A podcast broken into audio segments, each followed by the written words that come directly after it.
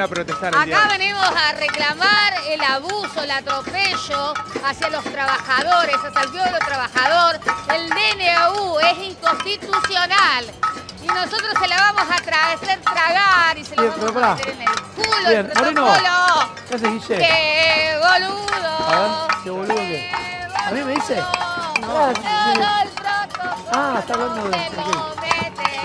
Guille, revés judicial para el DNU de hoy. Hoy me escribiste temprano. ¿Qué pasó? ¿Qué falló la justicia? La Cámara... Primero había un juez de primera instancia, sí. La CGT...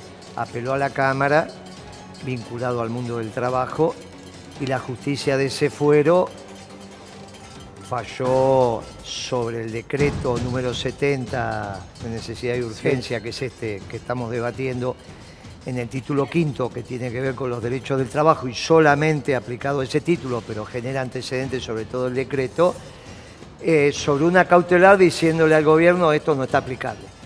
Esto es muy importante porque hoy la Sociedad Rural Argentina había mandado... Son bravos, muchachos, la Sociedad Rural. ¿Qué pasó con la Sociedad Rural? Pero son bravos. Los pibes hoy ya habían mandado un comunicado a todos los socios que ya no había que descontar la cuota sindical, la cuota solidaria, bla, bla. Hoy habían mandado ya un... Estos muchachos de la Sociedad Rural son bravos. Después cuando vos te pones bravo del otro lado, yo, pero muchachos, son muy bravos ustedes. Vos opino que me estás escuchando. Dejate de embromar. Entonces hoy la justicia dijo, tiró todo para atrás, le dijo, ahora paguen. Ahora tienen que pagar. Pero es una barbaridad, claro, lo que hicieron. Sacaron un comunicado diciendo, dada la vigencia del decreto, bla, bla, bla, bla, que la patronal, que son poquitos, son los dueños de la tierra, son poquitos, no son muchos, ya no tenían que pagar esto, aquello y aquello. Le salen los pelos por atrás de la camisa. Mirá, por acá le salen los pelos. ¿Qué haces, Samuel? ¿Cómo va? Sí. La justicia le da la espalda al DNU. La gente está ahí. Yo creo que hay un 50-50, ¿no? ¿Cómo lo perciben ustedes, el Lali?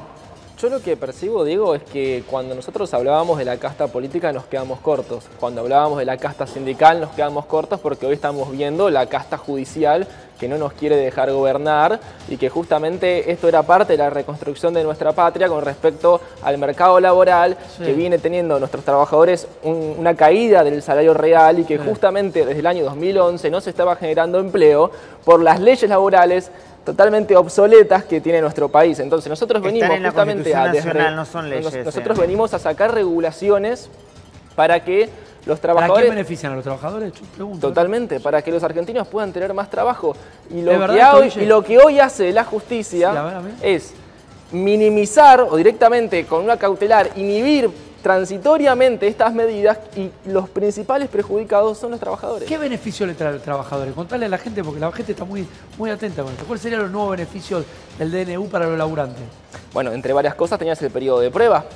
Vos sabés que hoy en la Argentina contratar es muy difícil. Y sí, este DNU tenía que pasabas de 3 meses de prueba a 8 justamente para poder alargar mucho más ese proceso, porque ¿qué pasa? Vos te contrataban por 3 meses y después no continuaban con ese, sí, contrato porque después pasarte a permanente es prácticamente imposible con las, sí, leyes laborales que tiene nuestro país. Entonces, así me parece bien. Entonces nosotros lo que tenemos que entender es que la única forma que en la Argentina haya más trabajo es desregulando, sacándole el peso del Estado a las empresas para que contraten. Y es la esencia de esta ley y es todo lo contrario a lo que hizo en los últimos tiempos en nuestra patria. Y tenemos que entender que el mercado laboral tiene ya hace décadas una lógica muy obsoleta que ya viene de la Carta del Lavoro de Mussolini. O sea, el mercado laboral es un desastre desde cualquier punto y nosotros progresivamente estamos intentando modificarlo, pero bueno, hoy la casta judicial sistemáticamente decidió fusionarse con las otras castas para no dejarnos gobernar. Ahí te responde Moreno, pero antes tengo una buena noticia para la gente, porque son los 30 años de Crónica. Claro. Y tenemos un súper regalo. Sorteamos una moto en vivo. Así como lo escuchan. Nah, me estás jodiendo. No es una exageración de Moranzoni. No. Hoy Crónica HD cumple 30 años y queremos que vos soples las velitas con nosotros. Queremos que vos seas parte. En instantes en este programa te vas a enterar cómo tenés que hacer para llevarte una moto. Sí, así como lo escuchaste, te vas a llevar una moto. Quédate prendido a la pantalla porque en minutitos, si me lo deja la producción, te voy a contar cómo tenés que hacer. Diego, bien, sí, el gobierno a través del Procurador del Tesoro está preparando obviamente presentar una... rechazar esta la decisión de la justicia. Le quiero preguntar a mi amigo Guillermo, yo lo escucho a mí, me parece un joven valor bárbaro. Es buen pibe, es buen pibe, pero ¿cuál sería el beneficio? Que sea buen pibe no significa que lo que dice está bien, pero es buen pibe. A mí me gusta cuando tienen pero capacidad te pregunto, ¿en qué beneficia a los trabajadores el DNU? Pero es lo que está, él me está diciendo que lo beneficia por el periodo de prueba. Por eso, primero, es buen pibe. Sí. Está bien, un pibe sano, inteligente, me gusta. Pero está en una etapa de formación. No pensé. ¿Pero qué? ¿Qué querés que hable? ¿Qué querés que te diga? ¿Que el pibe está diciendo todas pavadas y que me pelee? ¿Qué querés que te diga? Es buen pibe. Está perfecto. Sí. Todavía no está en el mercado laboral, habla por las cosas que... ¿Cómo que no? Si es comunero. Escúchame, eso no es el mercado laboral, está claro. Ahí no hay... Eso, ese es un puesto político de la casta. Pero no le toca a él. Él no es la casta. Sí, es un pibe que está empezando. Pero eso es la casta. Bien. Comunero, ¿cuánto gana un comunero? Dale, decís, vamos. 2 millones. Un comunero cobró 1 millón de pesos. Ahí está. O sea, el pibe con 20 y pico, ¿cuánto tiene? 23 años. 23 años cobra más que vos que trabajás todo el año. Vos no ganás 1 millón de pesos. Más. ¿Cuánto es 1 millón de pesos en billete de 100? Decime así. ¿Cuánto es? No, son 10 fajitos de 100. Ah, no me digas 10 fajitos. ¿Cuánto es? Es el tamaño. Y no lo viste nunca. Este lo ve todos los meses, pero tampoco lo ve porque se lo depositan en el banco. Entonces... el pibe me cae bien, está bárbaro, es simpático y tiene mucho futuro en la política. Ahora, es obvio que la generación de empleo nunca es por las leyes, sino si la economía es rentable o no es rentable. Nosotros bajamos la tasa de desocupación, pero enormemente con estas mismas leyes. Cuando las empresas son rentables, toman gente. Y obviamente si hay demanda en el mercado. Cuando vos haces un ajuste brutal, como lo que estás haciendo ahora, es imposible que no aumente la tasa de desocupación. Ahora, si aparte vas a castigar a los pocos que van a quedar ocupados porque le querés sacar todos los beneficios, esto es un absurdo que violenta el status quo. Y en eso coincido con él. La justicia vino a reparar la revolución anarcocapitalista no nata que intentan hacer. Alguien tiene que defender el status quo. Esto no hay ninguna duda que le toca a la justicia, porque es el poder que defiende el status quo. Él dice que toda la Argentina es la casta a partir de ahora. Puede ser.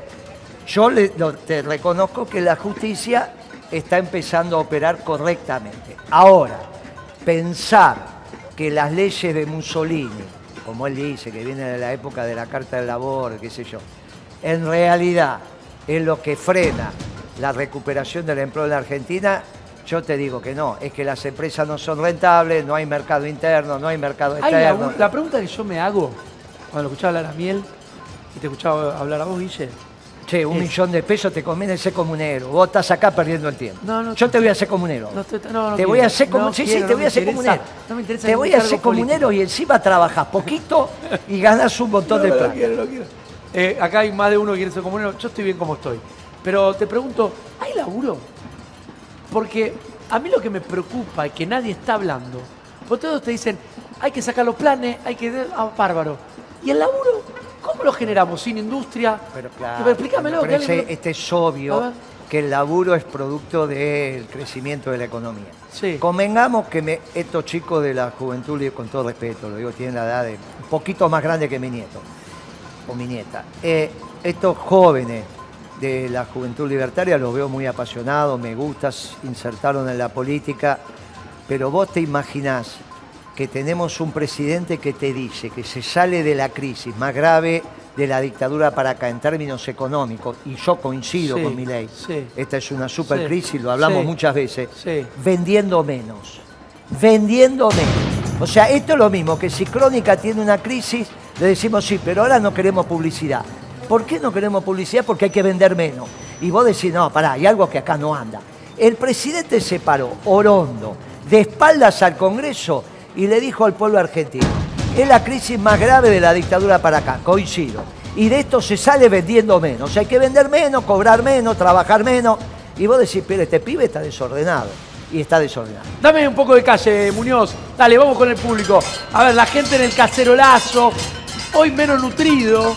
Pero bueno, sí, se va sumando gente, me dicen, Dale, dale, Muñoz, dale, Muñoz, dale.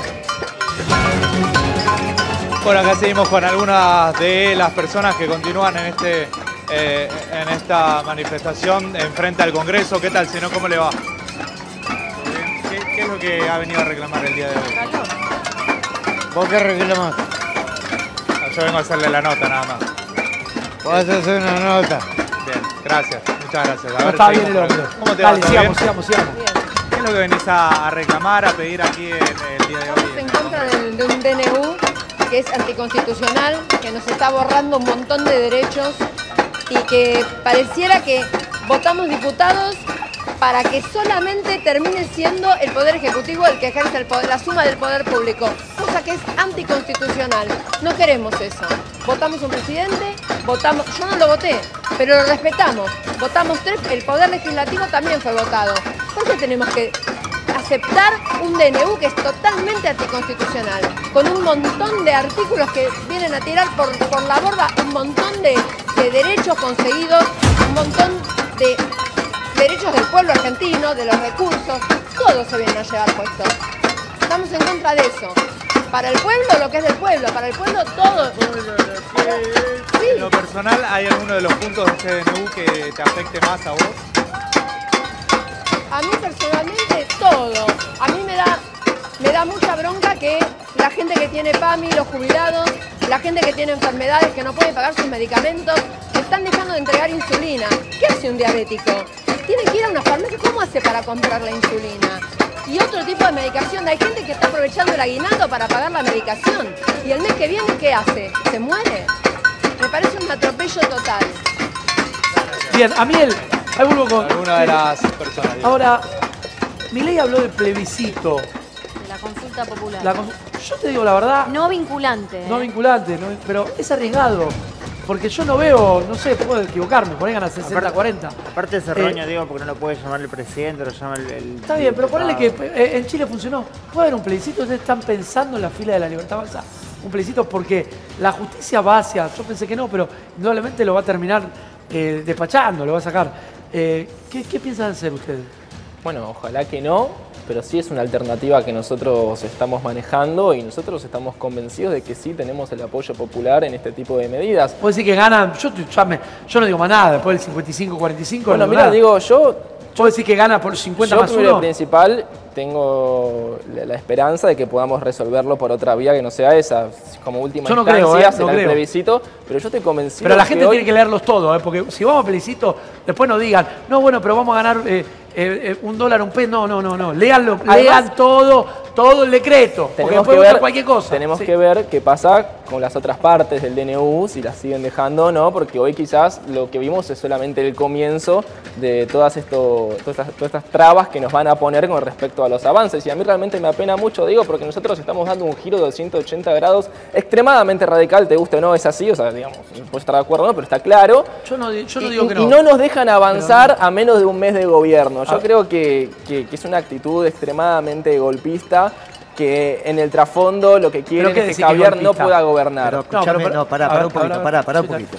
Yo te pregunto lo siguiente, porque si no estamos en un lío bárbaro, pero contestame honestamente porque yo te valoro. Si hubiese ganado el Partido Obrero y en este momento termina con la propiedad privada en la Argentina, ¿vos qué estarías haciendo? Lo mismo. Me diga, que entonces me aguanto que el Partido Obrero ganó y como estoy a 40 días de las elecciones y termino con la propiedad privada, yo me la aguanto. No me digas eso. No, yo estaría protestando bueno, dentro del marco jurídico. Bueno, entonces te la tenés que aguantar. Porque así como el Partido Obrero terminaría con la propiedad privada, ustedes en aras de la propiedad privada están terminando con la naturaleza del pueblo argentino. Yo acepto que son legales y legítimos, pero aceptame que puedo yo pensar que no tienen la verdad. No, absolutamente. Bien, entonces no podés utilizar ese argumento. Y ahora te quedó claro, porque si viene ahora Altamira y dice, yo saco un decreto y socializo todo y estatizo todo, vos estarías en la calle, más no estarías haciendo un cacerolazo. Yo estarías de otra manera. Yo, Guillermo, no estoy en contra de la gente que está ahí. A mí lo que me molesta es... ¿A quién llamás golpista? Porque vos decís que hay una actitud golpista de quién. Yo lo que veo, Moreno, por ejemplo. Yo lo que veo, yo lo que veo, Diego, es que una gran parte de la casta política, de la casta sindical y de la casta judicial están trabajando sistemáticamente para ponerle palos en la rueda del gobierno. La casta judicial y la casta sindical. La casta política, sindical y judicial ahora. Sistemáticamente trabajando para que a este gobierno no le vaya bien y que no pueda terminar su mandato. Y es más, fíjate que hoy, pese a que nos anularon la parte del decreto... De la parte laboral. Claro, no frenaron el paro general de la CGT. Tranquilos, tranquilos, si recién empieza. ¿Cómo le está yendo al gobierno? Yo te digo lo siguiente. Porque la verdad, ¿cuánto va? ¿Un mes? ¿Cómo le está yendo? ¿Sabes qué pasa?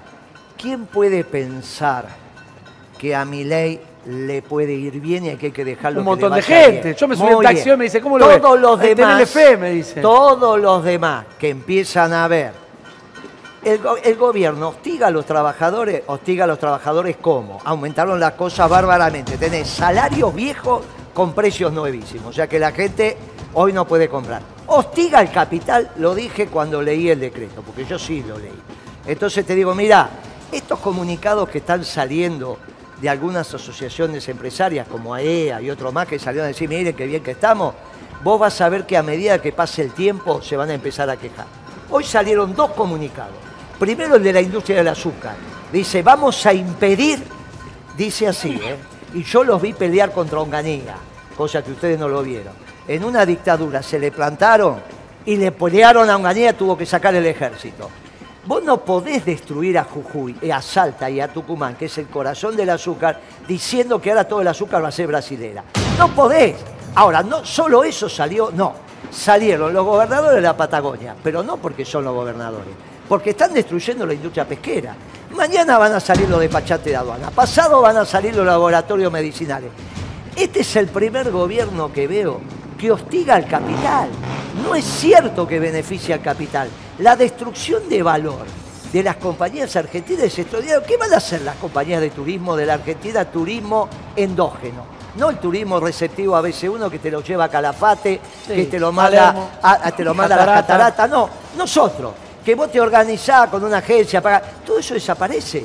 Ahora cualquiera lo puede hacer. Los viajes de egresado los puede organizar cualquiera. Él va y dice, yo organizo un viaje de egresado. ¿Sabes por qué hay un registro de los viajes de egresado?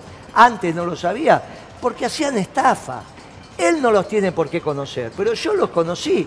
Cuando se empezaron a organizar los viajes de egresado, lo organizaba cualquiera, se juntaban 5 padres y después desaparecían. Y los pibes se quedaban llorando. Pero esto pasó siempre. Entonces, en algún momento la Secretaría de Turismo dijo, Pérez, si van a organizar viajes de egresado, quiero saber el patrimonio que tenés, quiénes son, están registrados. Por eso se hizo. Entonces no es un problema de que vos ordenás.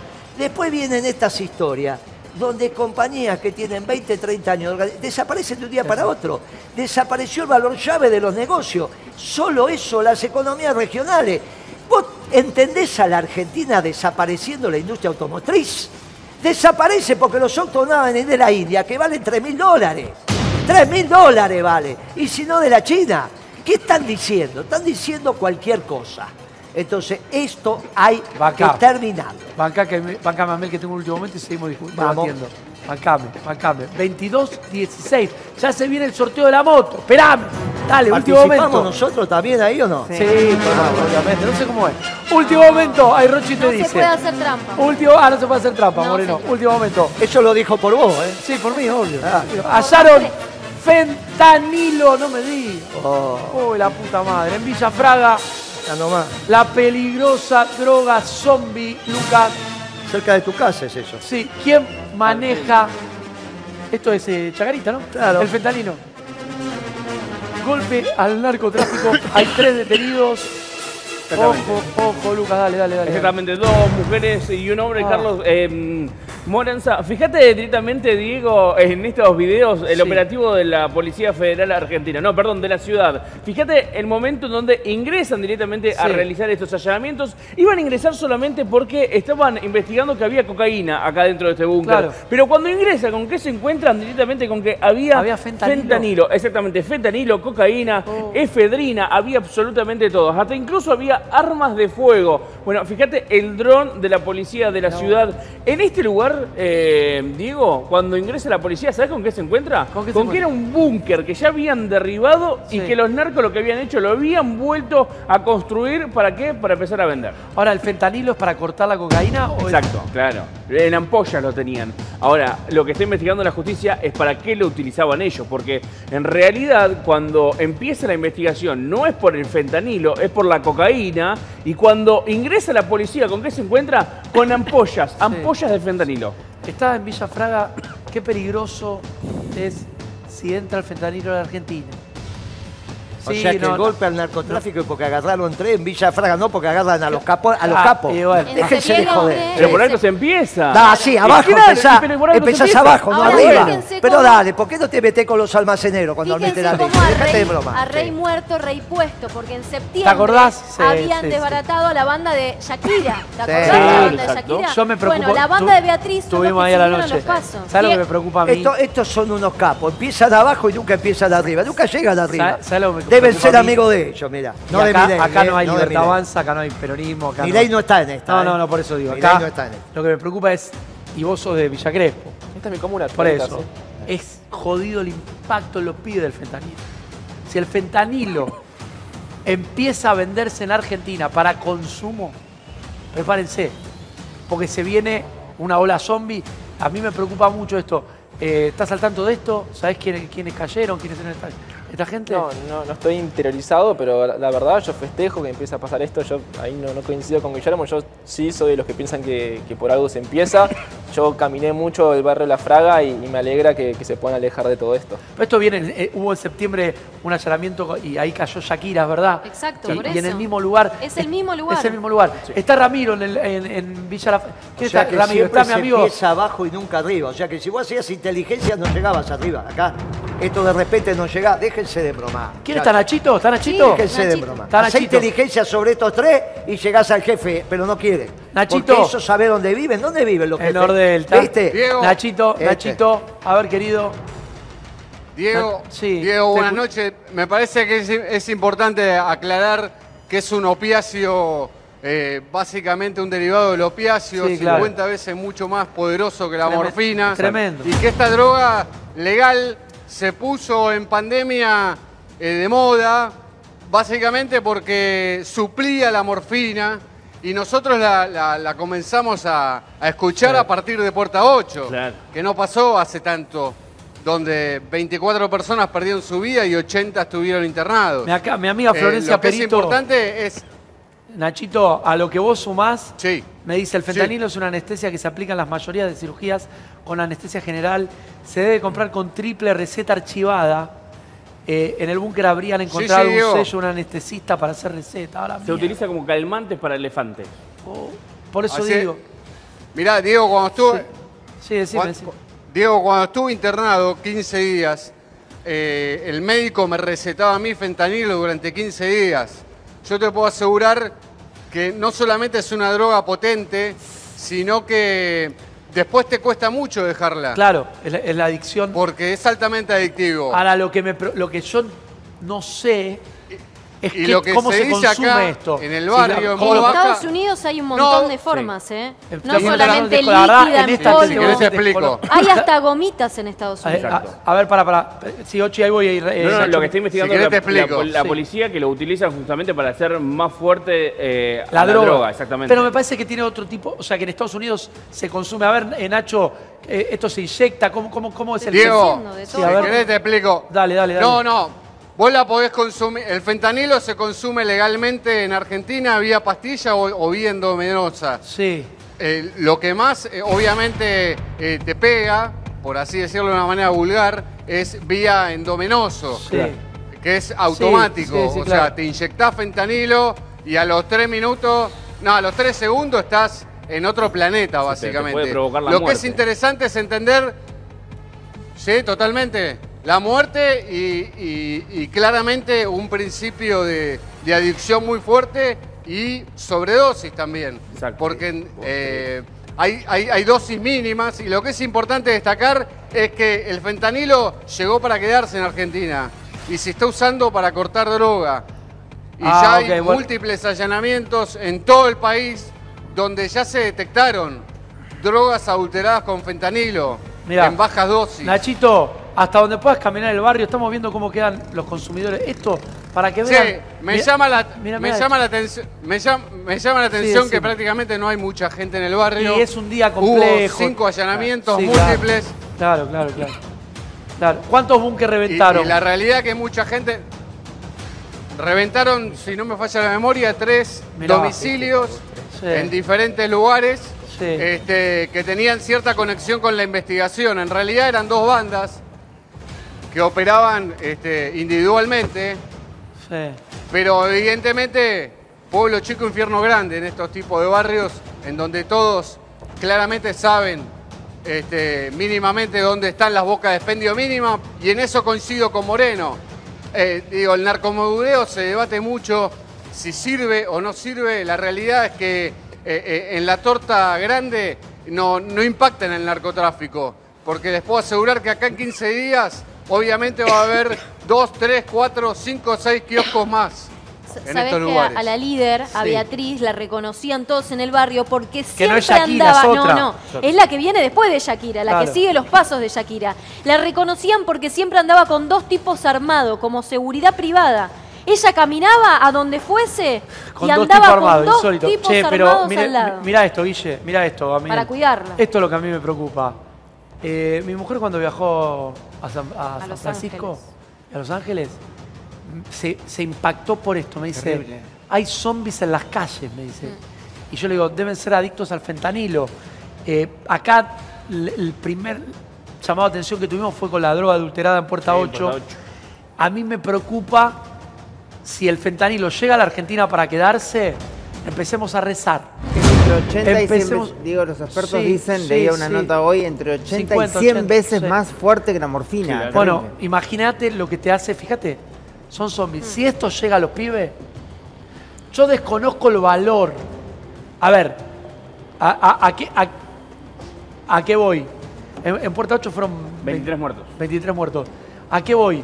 En Estados Unidos, por fentanilo, 100.000 víctimas fatales al año. Terrible. Es un delirio. ¿Y sabés cuál es la dosis? Los que se mueren, ¿eh? Sí. Esto si llega a la Argentina, chicos. Sí, claro. No, para, ya llegó. Ya llegó. Se instala. Sí, ya llegó. El tema es que se masifique. Claro. Si esto empieza a consumirse en los barrios, Guille, tenemos una... Acordate, Guille, yo no sé nada, o sea, vos sabés de política, economía. Si esto entra a los barrios populares, el próximo gobierno... ¿Ya entró? No, déjame creer que no. Déjame creer que no.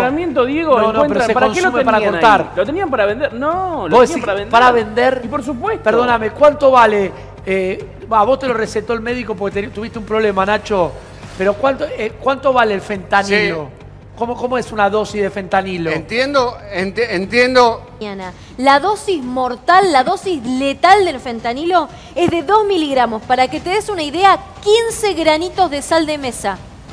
15 o sea, con 15 granitos te matás. Morir. Bueno, ¿escuchás la ¿qué pasó en Puerta 8? El poder de la droga. Que te deja realmente... Mirá. Es la droga más mortífera de los Estados Unidos. Mirá, es terrible. Es muy interesante esto. ¿Qué diría Milei sobre esto? No tengo la menor idea. Sí, yo sí. ¿Qué diría? Es una decisión individual. Esto es lo que pasa en Estados Unidos, claro. Vos estás coartando, vos, yo, los normales de acá, intentamos coartar la libertad de un hombre de drogarse. En Estados Unidos dice que se quiere drogar, se droga. ¿Qué diría Milei? El que se quiere drogar, que se drogue. Ojo con esto, porque esa es la libertad del hombre. Pero... Y no, escúchame, lo charlé con Milei. No dudas lo que te estoy diciendo, sino el pibe que me conteste que estoy mintiendo. Claro. Milei te dice, la libertad del hombre en su elección no tiene que estar sujeta a ningún tipo de violencia. Por lo tanto, si vos le coartás al hombre la posibilidad de drogarse, estás violentando su decisión. Como su decisión está por encima de cualquier cosa, si él se quiere drogar, se droga. Yo creo que el consumo es algo que tiene que ver con la libertad individual. Y eso es lo que dice Milei. Pero eso está... O sea... No, pero Milei dice eso. Si un hombre se quiere drogar, que se drogue. Por lo tanto... Yo no lo escuché decir eso. Pero yo sí, porque yo debatí con él. ¿Y vos qué decís? Pero es que esto cuando vos llevás el tema de la libertad individual por encima del bien común, terminás pensando que cuando destruís las leyes laborales le haces bien al trabajo. ¿Qué te diría Milei si estás sentado ahí? Te dice, estos son libres de hacer lo que quiere. Y el Estado no, puede pedir. Esto se puede regular, esto lo tenéis que controlar. No, pero escuchame, yo te estoy diciendo no lo que vos pensás o lo que está bien, te estoy diciendo lo que dice Milei, en el límite de un anarcocapitalista. Yo lo debatí con él. Déjame escuchar a Miel, a ver también, ¿qué decís de esto? Bueno, varias cosas. Vos no estás a favor de que los jóvenes se droguen, no, pero no, tampoco, o sea, yo no estoy a favor de penalizar el consumo de los pibes. Esto que estamos viendo es porque el Ministerio de Seguridad actuó y actuó muy bien y no son de abajo, o sea, acaban de encontrar a una importante líder de una organización de narcotráfico. Entonces creo que eso es fundamental y viene el gobierno de Javier Milei un poco en detrimento de lo que dice Guillermo. Es el gobierno de la ciudad igual, ¿eh? Es bueno, el de Jorge Macri. Bueno, pero acá todo influye, todos trabajan en conjunto. Está bien, después hay otras cuestiones. Javier también decía, que acá Guillermo lo omite, es que está bien, drogate, pero no me pases la factura a mí. Ese es un problema, porque si vos... No entiendo. Claro, si vos, digamos, consumís y después por eso yo te tengo que pagar la factura de tu internación, de tu tratamiento y demás, eso es absolutamente injusto. Bueno. Y yo particularmente creo que la libertad de uno termina donde empieza la del otro y yo sí creo que estas cosas se tienen que regular. El fumarse un porro es, en un ámbito privado no es un delito. No es un delito.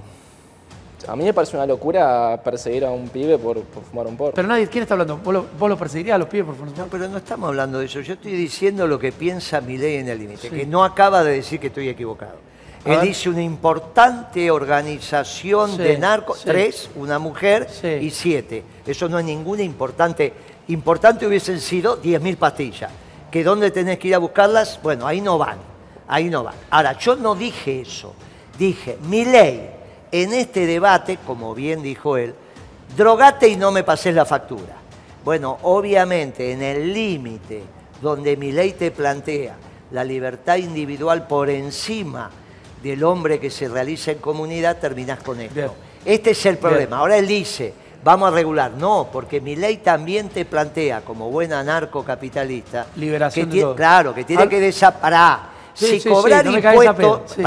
Si cobrar impuestos es un robo, como dijo Milei, no podés regular nada porque no podés cobrar impuestos, por lo tanto no hay Estado. Por lo tanto, cuando vamos a la profundidad del pensamiento anarcocapitalista, en realidad no sirve. Por eso yo con estos jóvenes me encantan, porque en el límite no pueden seguir con la revolución anarcocapitalista porque lo acaba de decir. Para regular tenés que tener Estado. Para tener Estado tenés que robar, ¿cómo? Cobrando impuestos. Con lo cual... ese razonamiento de Milei termina siendo un razonamiento equivocado. Milei se cansó de decir que cobrar impuestos es robar y vos no podés regular sin Estado, por lo tanto tenés que robar. Bueno, eso demuestra que esta pretendida revolución anarcocapitalista es falsa. Y es falso en todos los conceptos. Para mí, el bancame y me...